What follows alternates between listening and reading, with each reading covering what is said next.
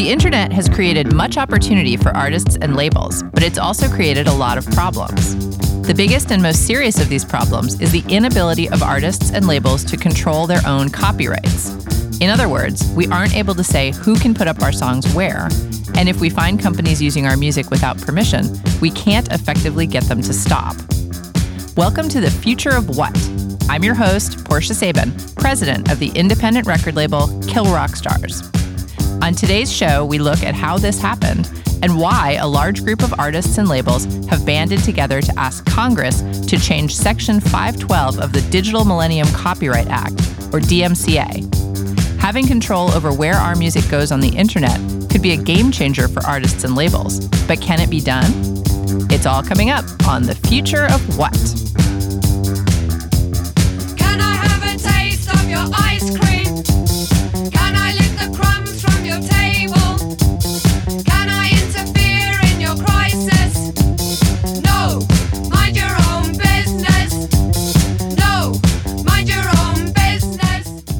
You're listening to The Future of What?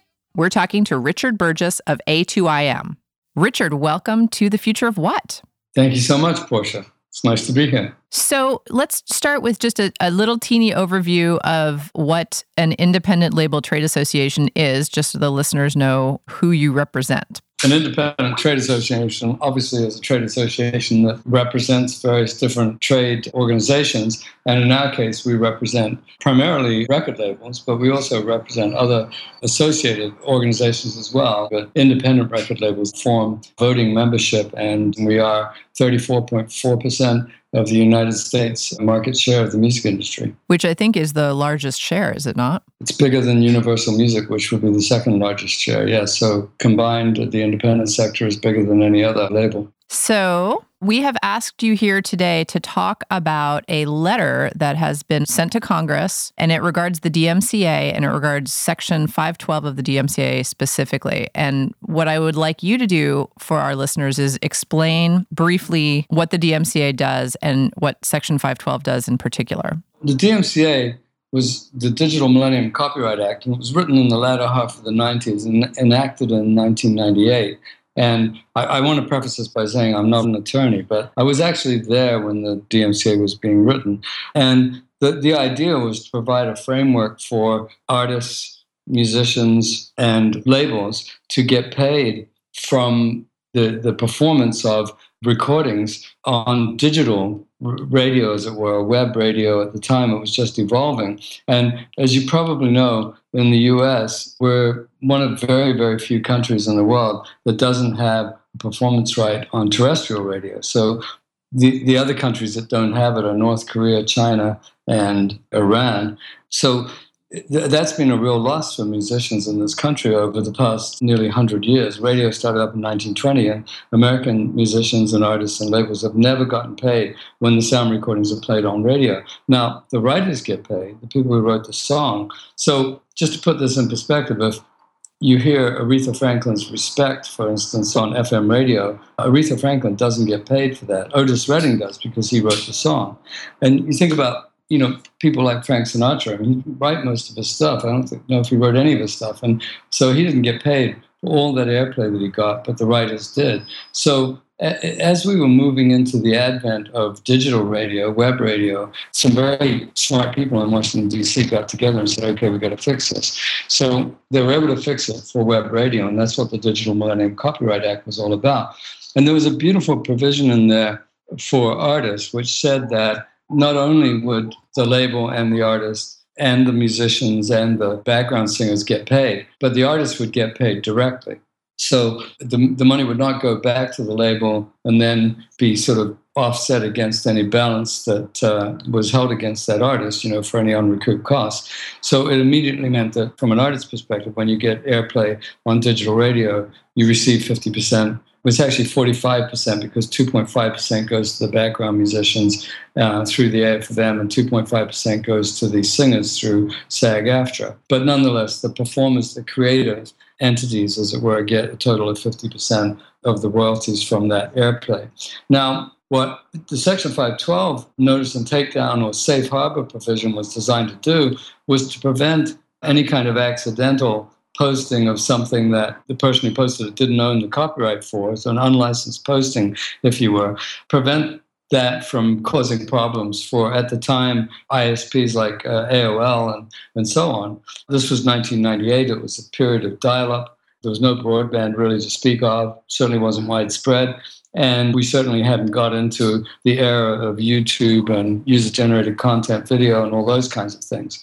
So it, it, seemed like a pretty reasonable thing at first, and it was. So if somebody accidentally or even deliberately posts a video or, or, or an audio piece or anything that they don't own the copyright for, all the copyright holder has to do is send a notice to that entity, whatever it is, that ISP or whatever it is that has it hosted online, and they, there's a process by which they take it down. And then, if for some reason somebody requests that something should be taken down, but they do that erroneously, maybe maliciously, then the person who owns the copyright or the, the uploader can then send a counter notice to say, no, actually, I really do own the copyright to this. I do control this copyright, and you should put it back up, and it gets put back up. Now, that sounds all fine and reasonable. But what has happened is, since we've had user generated content and all the, the various sort of explosive growth of the internet utilizing broadband, in one month, you get in excess of 6 million takedown notices get sent, which is obviously unmanageable. So, you know, it's being described as a whack a mole process. And largely it's because the notice and takedown process is written in such a way that it can easily be used to hide behind. And so, what will happen is someone will find a, an unlicensed use of one of their copyrights and they'll send a notice to say, take it down through this process. The service might take it down, but it can pop back up again four or five minutes later or even seconds later.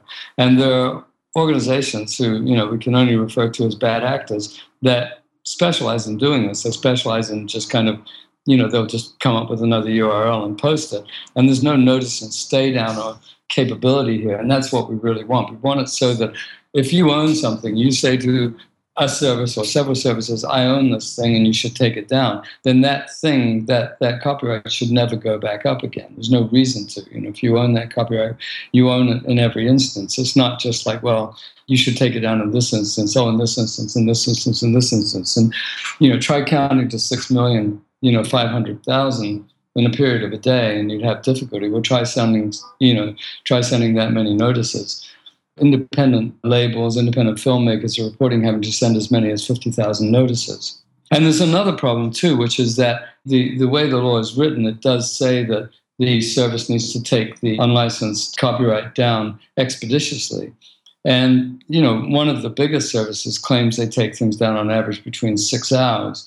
But there are a number of tests that are being done by various independent labels and filmmakers, and they show that actually it's taking sometimes months for these things to come down. And bear in mind that this is, you know, compounded because in the months that it's taking for that particular one to come down, then there are other ones going up. And it just, in the end, it becomes a losing battle. And, and most independents just give up because they don't have the money, they don't have the resources to do it. But frankly, even the major labels, with all the resources they have, are also giving up. It's, it's, it's impossible for them to keep up. And it's comical on some level, Richard. My label, Kill Rock Stars, just a couple months ago, like February of 2016, we received a notice from content provider, a, a service that said, we're notifying you that we took down an infringing copy of the Marnie Stern record, which we had sent in 2010.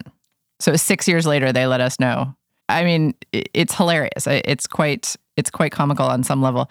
But, you know, as an industry, it's really not comical. Can you speak a little bit about you know the what you're saying about 512 is it was it was designed to provide safe harbor to my understanding for companies so if someone infringes they couldn't take the ISP to court sort of like the way that you know if somebody buys a gun and shoots somebody with it the gun manufacturer can't be sued it's like this safe harbor for the actual corporations but the problem that we're facing now is we have so much usage in, in a way that couldn't have been envisioned in 1998.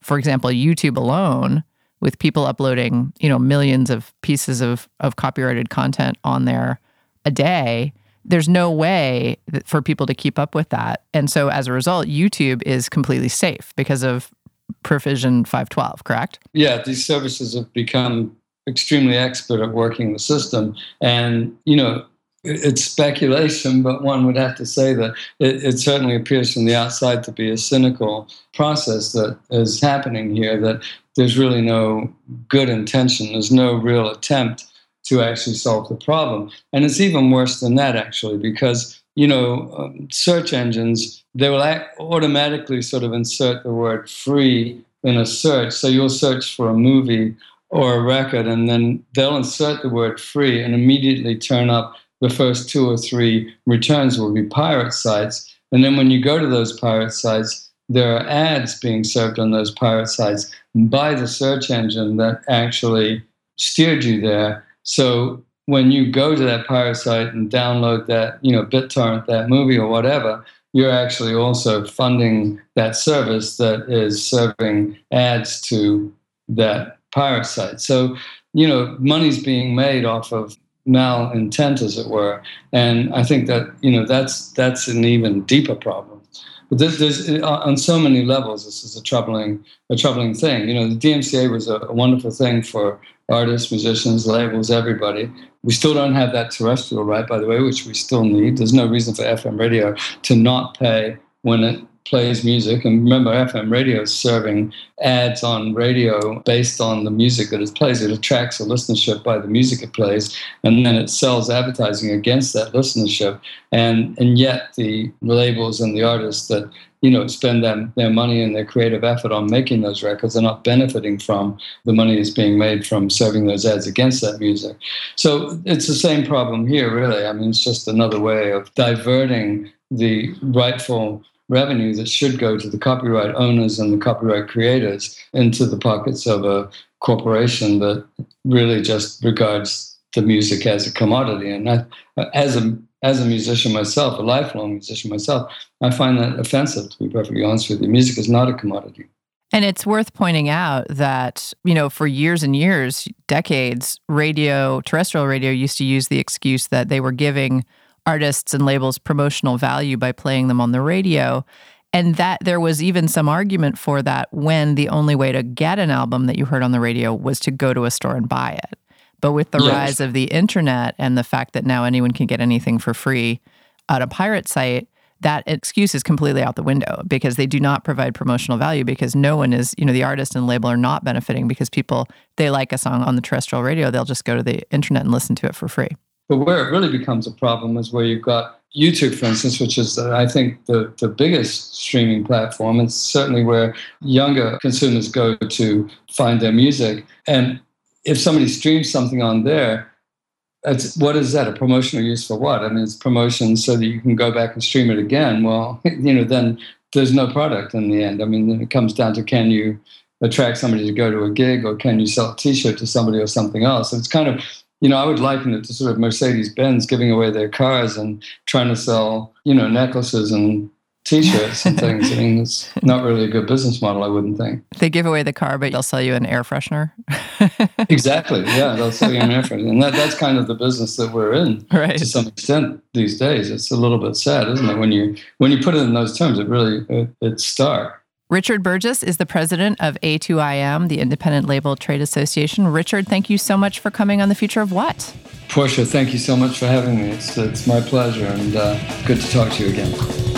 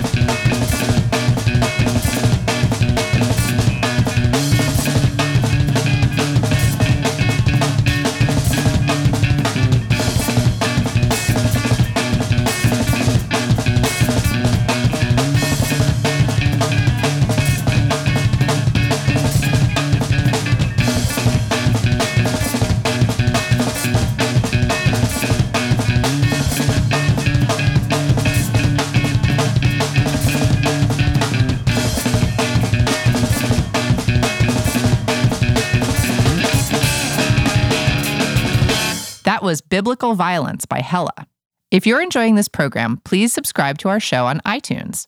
To find out what's coming up next, follow us on Twitter at KRSFOW. You're listening to The Future of What? We're talking to Mitch Glazier of the RIAA. Mitch, welcome to The Future of What? Thanks for having me. So, you are, in addition to working for the RIAA, you are a lawyer and you actually helped to draft the DMCA. Is that correct? I did. So, you have a unique perspective. You can really help us understand, help our listeners understand what the DMCA was intended to do and what Section 512 was intended to do. Yeah, it was at the end of the 90s. And if you think about the time when it happened, it was negotiated in 1997 and 1998. The World Wide Web really came into being in 1995. And so, just to give you a sense of the stakeholders who were giving input into the process besides the public, the companies were Netscape, Prodigy, MCI. Remember any of these? I remember Prodigy. you know, it was really the dawn of web pages and dial up service well before anybody could even contemplate peer to peer services like Napster or torrent sites or YouTube.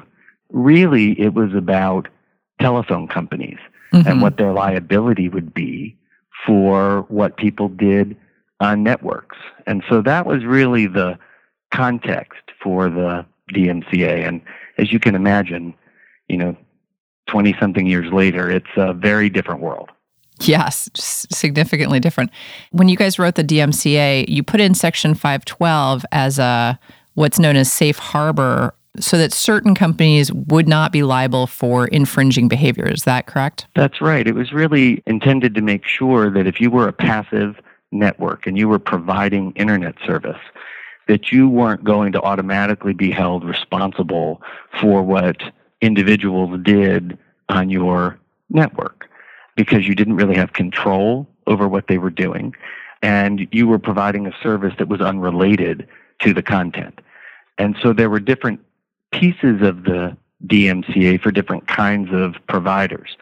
But it really was meant to encompass that passive activity. And so I don't even know if we need to explain to our listeners how that has changed in the last 18 years. But obviously, stuff has come up that nobody who was involved in, in drafting that legislation had any idea would be where we are now. Right. I mean, Moore's law really turned out to be true, and this is the this is the hard part when you're trying to draft legislation at all that deals with technology or deals with specific, you know, types of internet activity because it does advance so rapidly. And so the balance that was put into place was supposed to be a trade.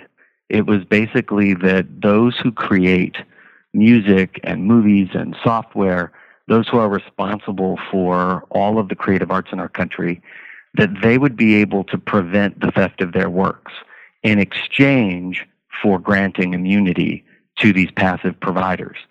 And it was really supposed to be a balance that, you know, would last for all time. Only one half lasted for all time, and that's the immunity. The other half, the notice and takedown system, didn't last for very long. I think that the act was passed in October of 1998, and Napster hit college campuses in late fall of 1999. Wow. So it really wasn't very long until a brand new way of distributing content and a level of action by the intermediary into the distribution of content really overtook the, the legislation. Can you tell us a little bit about the history of this situation? Because I know that, you know, it, it's really straightforward when we think about it today. If we think about, you know, I own copyright as, you know, my label, Kill Rock Stars, owns copyright. We find out that there's infringing, someone has infringed. We send a notice under the DMCA, a takedown notice. And that content sometimes comes down in a timely fashion. Let's just say it does. But then it can go right back up again.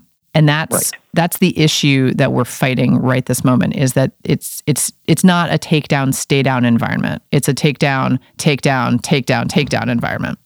Right. It's really like whack a mole. Right. And when you send, so when Kill Rock Stars owns a recording and they want to work with the artist to make sure that they can protect the way that they make that recording available, they send a notice. And you can't just send a notice saying, hey, this is our song, please take it down. You have to say, there is one particular file out of a sea of files. You're not entitled to actually see the entire ocean of files. You're only given a tiny glimpse, and out of that, you have to identify the one particular file. If there are millions of files containing the same song, you have to send a million notices.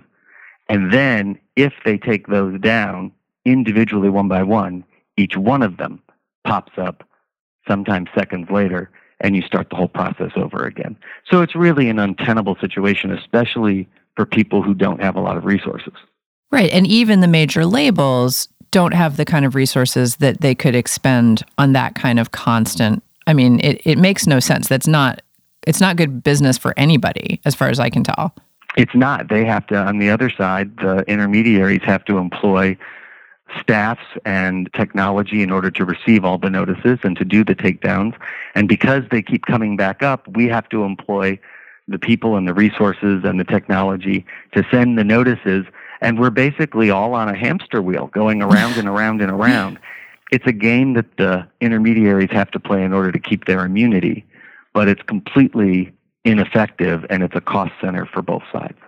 So, Mitch, what is the best case scenario? I mean, we, as I said at the top of the show, we we this letter has been sent to Congress saying, you know, Section 512 needs significant reform, and 400 artists signed on, 18 important music organizations, including the RIAA, A2IM, SoundExchange, NARAS, SAG-AFTRA, you know, these big players in the recorded music world. What is the best case scenario, or you know, that we could actually get out of this reform? Do you think we'll get reform, or do you think it's like too late? Well, I think that the best scenario really is for the parties to come together in a way that is open and responsive to the public and all the stakeholders to come up with an agreed upon solution that works in the present, understanding that it's going to have to change over time. You know, our industry working, you know, with our artists and our songwriters and participating in processes in the past, we've been able to come up with solutions with payment processors, with ISPs. We are now working with registrars and registries. We've been able to come up with agreements with advertisers and advertising networks. There really is no reason why we shouldn't be able to sit down with YouTube and Google and others and come up with a system that works for both sides that's actually effective and protects everybody's interest and the public's interest. And when you do that, understanding that technology changes, you don't stifle tomorrow's new technology and you don't stifle tomorrow's new creator. You create a nimble system where both sides agree that you have to work together in order to allow people to effectively protect what they have without too much of a burden to the other side. But as of yet, only the creative side, I think, has been willing to come to the table on this issue. And part of it is because of the complete immunity granted to the other side by the statute. And that's where I think the 400 plus artists who signed the petition really come in because their voices are so powerful that it penetrates sort of normal Washington and gets into the public consciousness. And hopefully that kind of acknowledgement and profile and pressure will be persuasive to incite the other side to come to the table and sit down. The distressing news that I have heard is that, you know, we sent this letter 18 organizations and 400 artists and on the other side Congress has received 91,000 letters taking the opposite, the anti-copyright perspective. This is very, you know, suspicious. So it's like who is funding that little movement?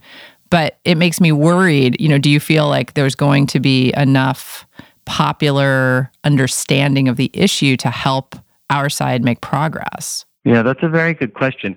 Uh, I will say that the other side funded a sort of an internet email campaign where one form, sort of like a form postcard email, went to the Copyright Office. So they received 91,000 of exactly the same you know, form email with a click. So it was done through a campaign that Fight for the Future did where they, you know, sent out to lists and said, "Hey, do you do you think the internet should be censored? No, click here." And then something went to the Copyright Office server. And the Copyright Office is full of a lot of really smart expert folks who I think understand that 91,000 of the same sentence isn't exactly a genuine expression of how the public feels.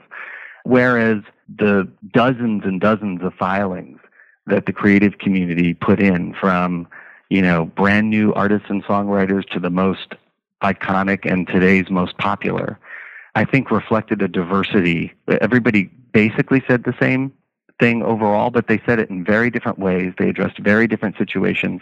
They gave really specific examples that need to be tackled, and everybody showed a willingness to sit down and try and solve the problem. So I'm hoping that through the roundtables next month that they'll hold in Silicon Valley and in New York, and in the report that they deliver to Congress, more and more attention will gather around the issue. And the more attention it gets, the harder it's going to be, I think, for the other side to just build a wall and refuse to sit down.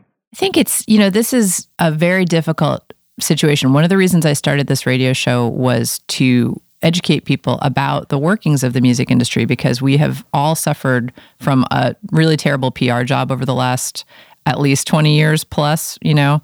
And one of the things I'm thinking about is, you know, this issue is not understood well. And so it's so much to our advantage to be able to get people understanding what's actually at stake and what's actually happening rather than you know being able to hide behind a screaming headline and i feel like one of the biggest issues we face in this argument is that the big companies that are the anti-copyright let's say people they have this this screaming headline about about fair use right and that they're getting everyone on their side by saying these people are trying to shut down the internet. These people are trying to make the internet less fair and less user friendly.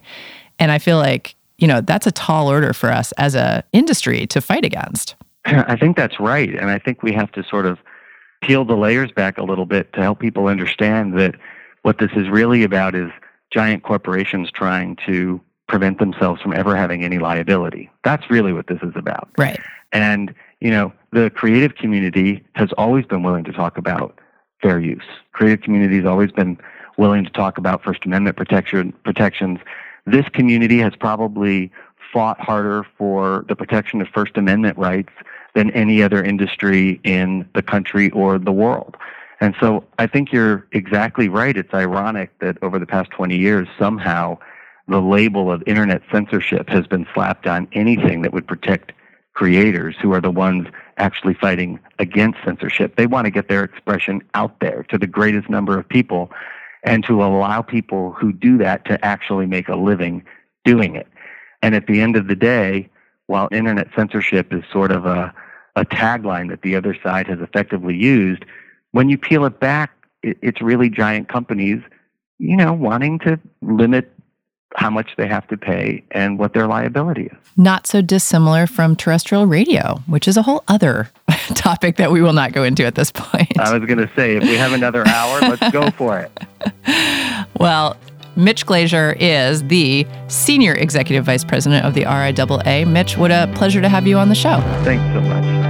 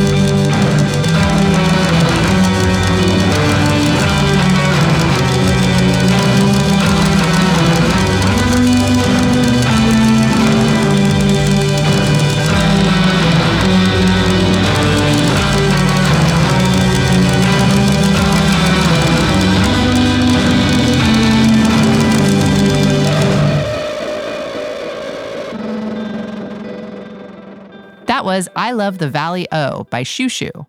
You're listening to The Future of What. If you're enjoying this program, like us on Facebook and become a subscriber on iTunes. We're talking to attorney and artist John P. Strohm. John, welcome to The Future of What.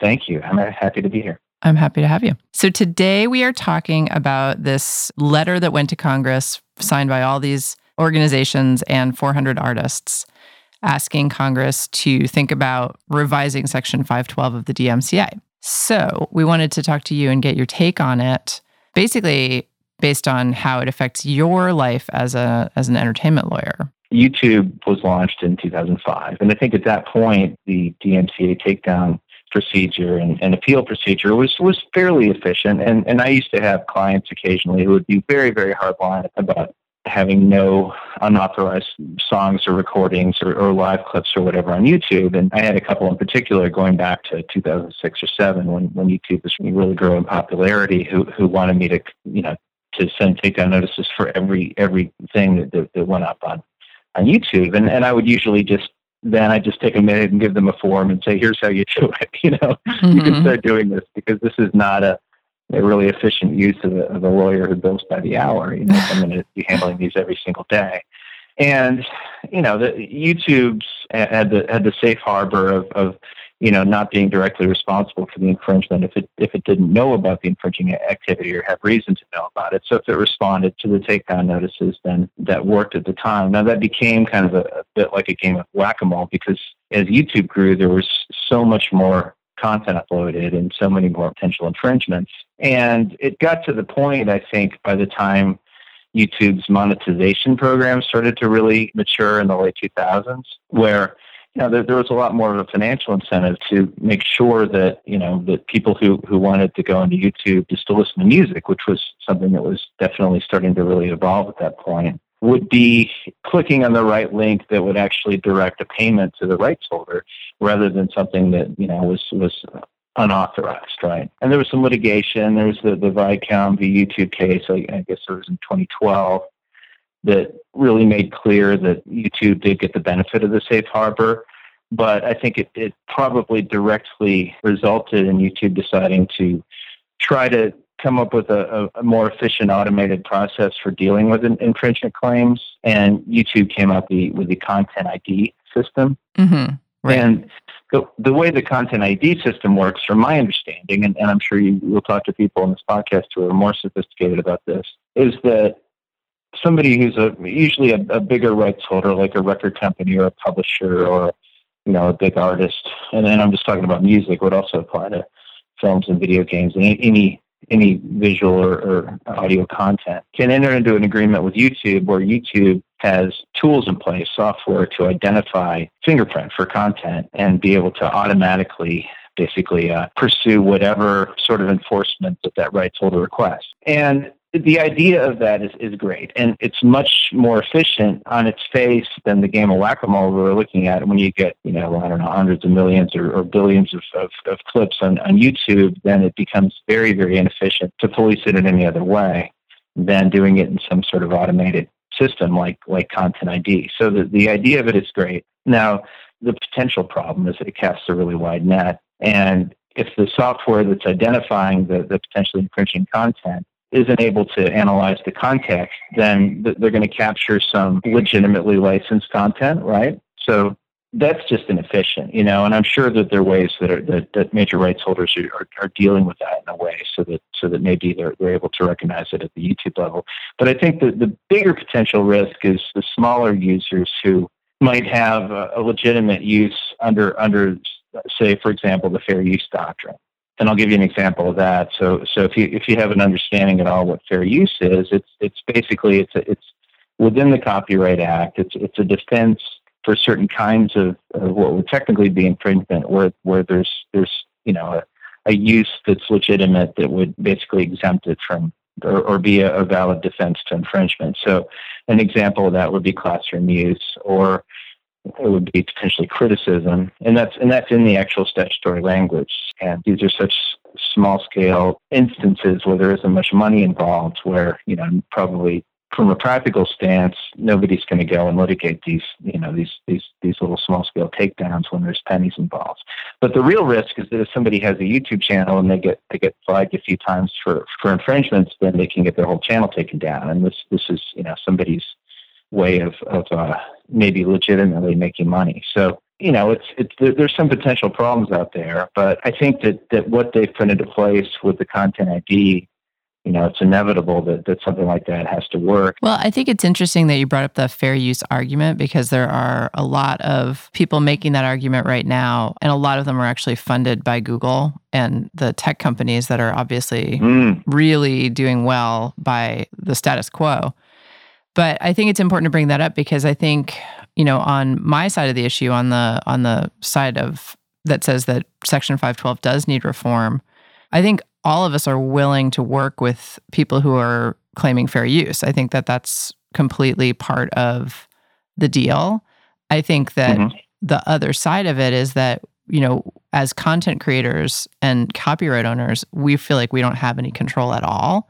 And that's been Right. really a problem because it's that whack a mole thing of you send a notice and the very next second it's up again. So you actually Right. can't control whether your content is up or not. And so, you know, with that as the other side, you know, the music industry is losing so many millions of dollars to proper content owners, artists, and labels that it seems like, you know, the interests of a few people who are claiming fair use, it's like your interests can be totally aligned with ours, but we want everyone to know that, you know, we'd like to stop the bleeding. and mm-hmm. after, you know, it's been since 1998 that the DMCA was written. So it's been, what is that, 18 years? You know, it's been a long time to have this lack of ability to control our own content and copyright. well, it's this is legislation that was drafted when the internet was a very different place. Exactly.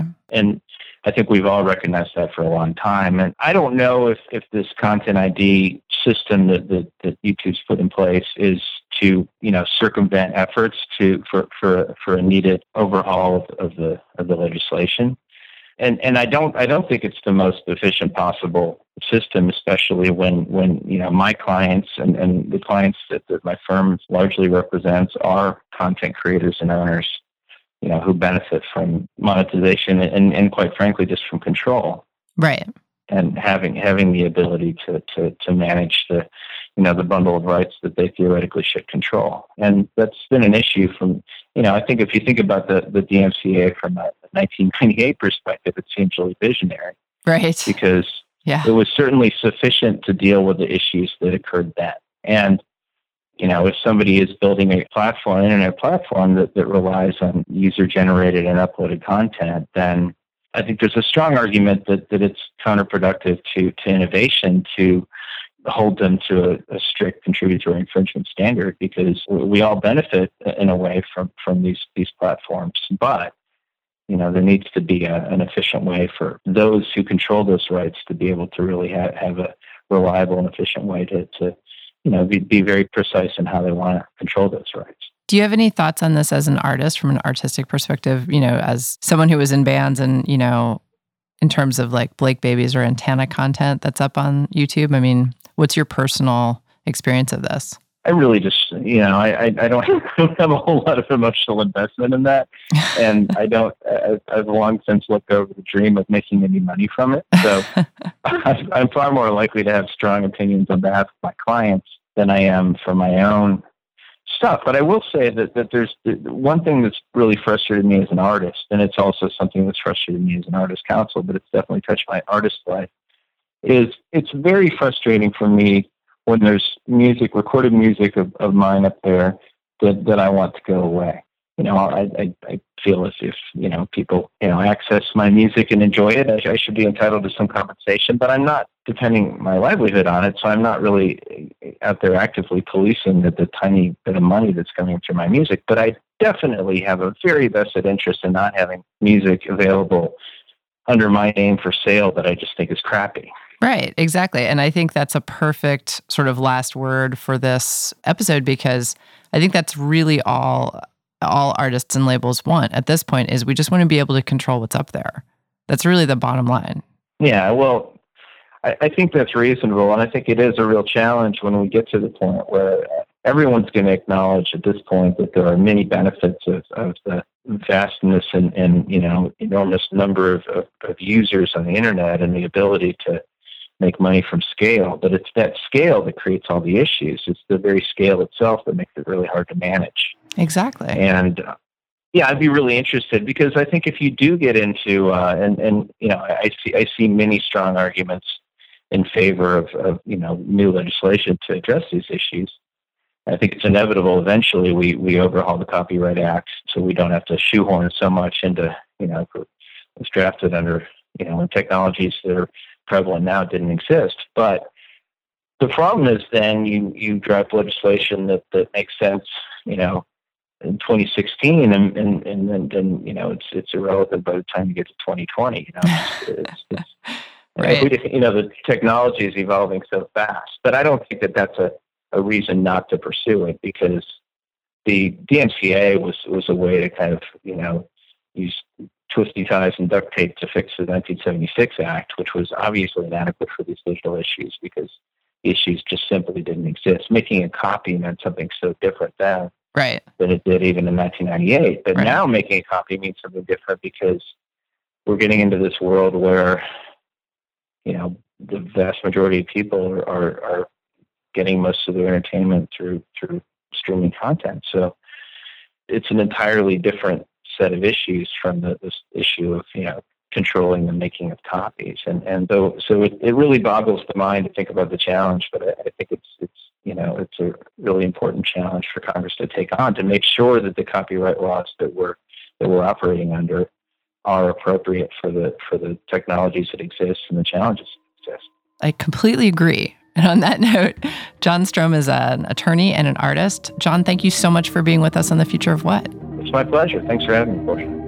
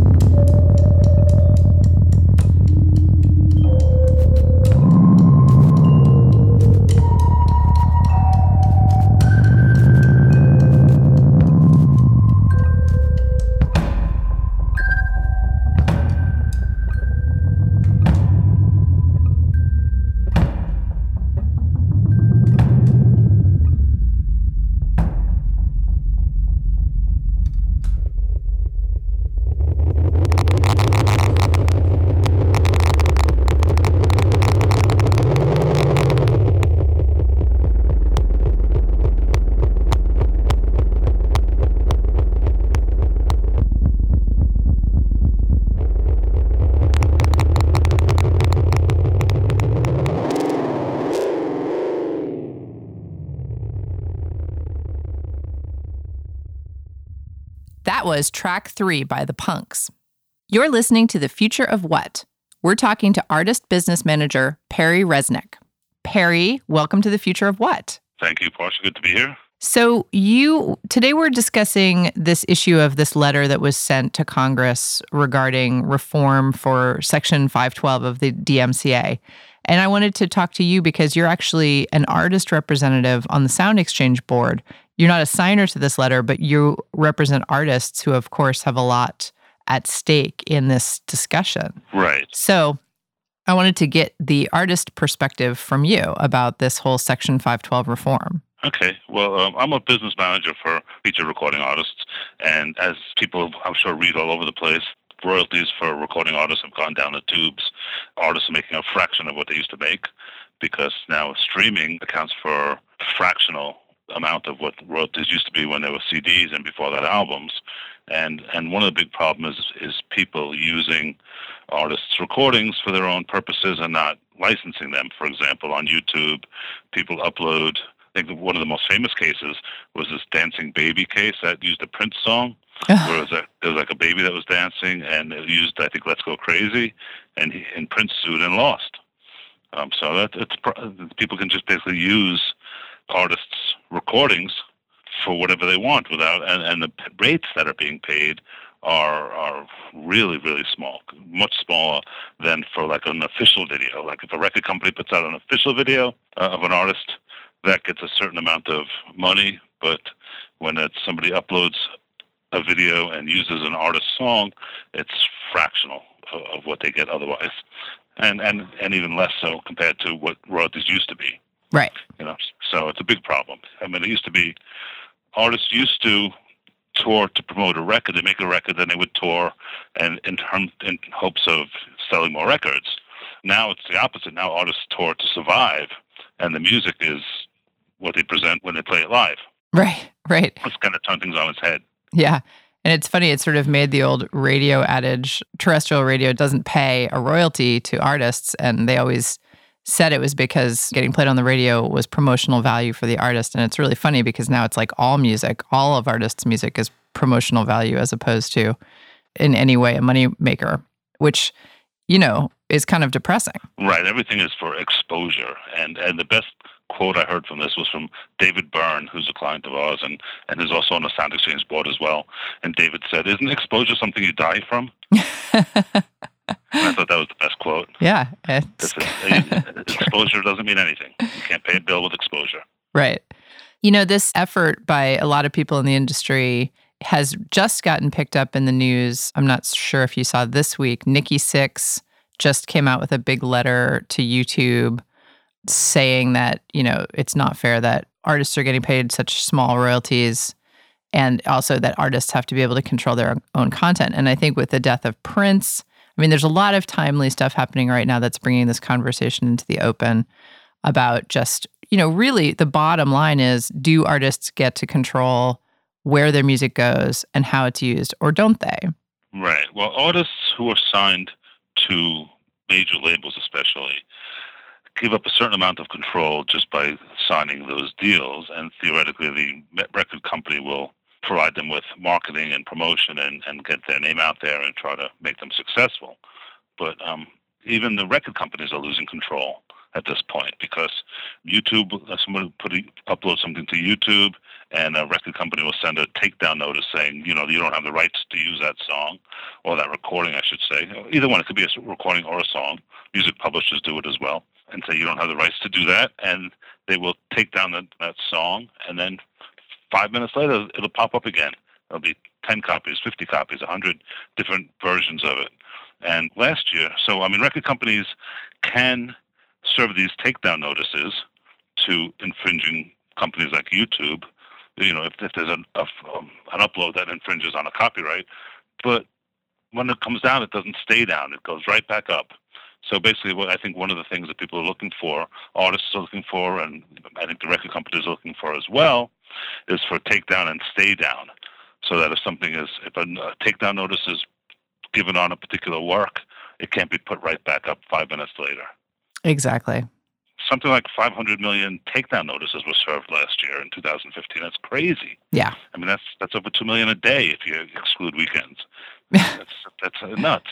So we've already talked on this program to Richard Burgess from A2IM and Mitch Glazier from the RIAA, and they've both said, you know, nobody has the staff to serve these takedown notices. Nobody, you know, it's even onerous for the companies who receive the takedown notices. You know, you need to employ God knows how many people to deal with 2 million takedown notices a day.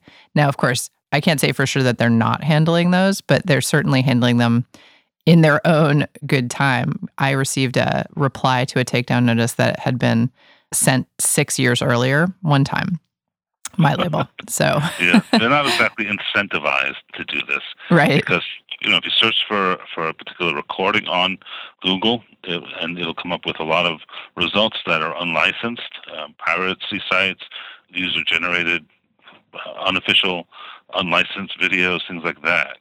So they and they make you know billions and billions of dollars in advertising on these sites. So they have no incentive to really take it down.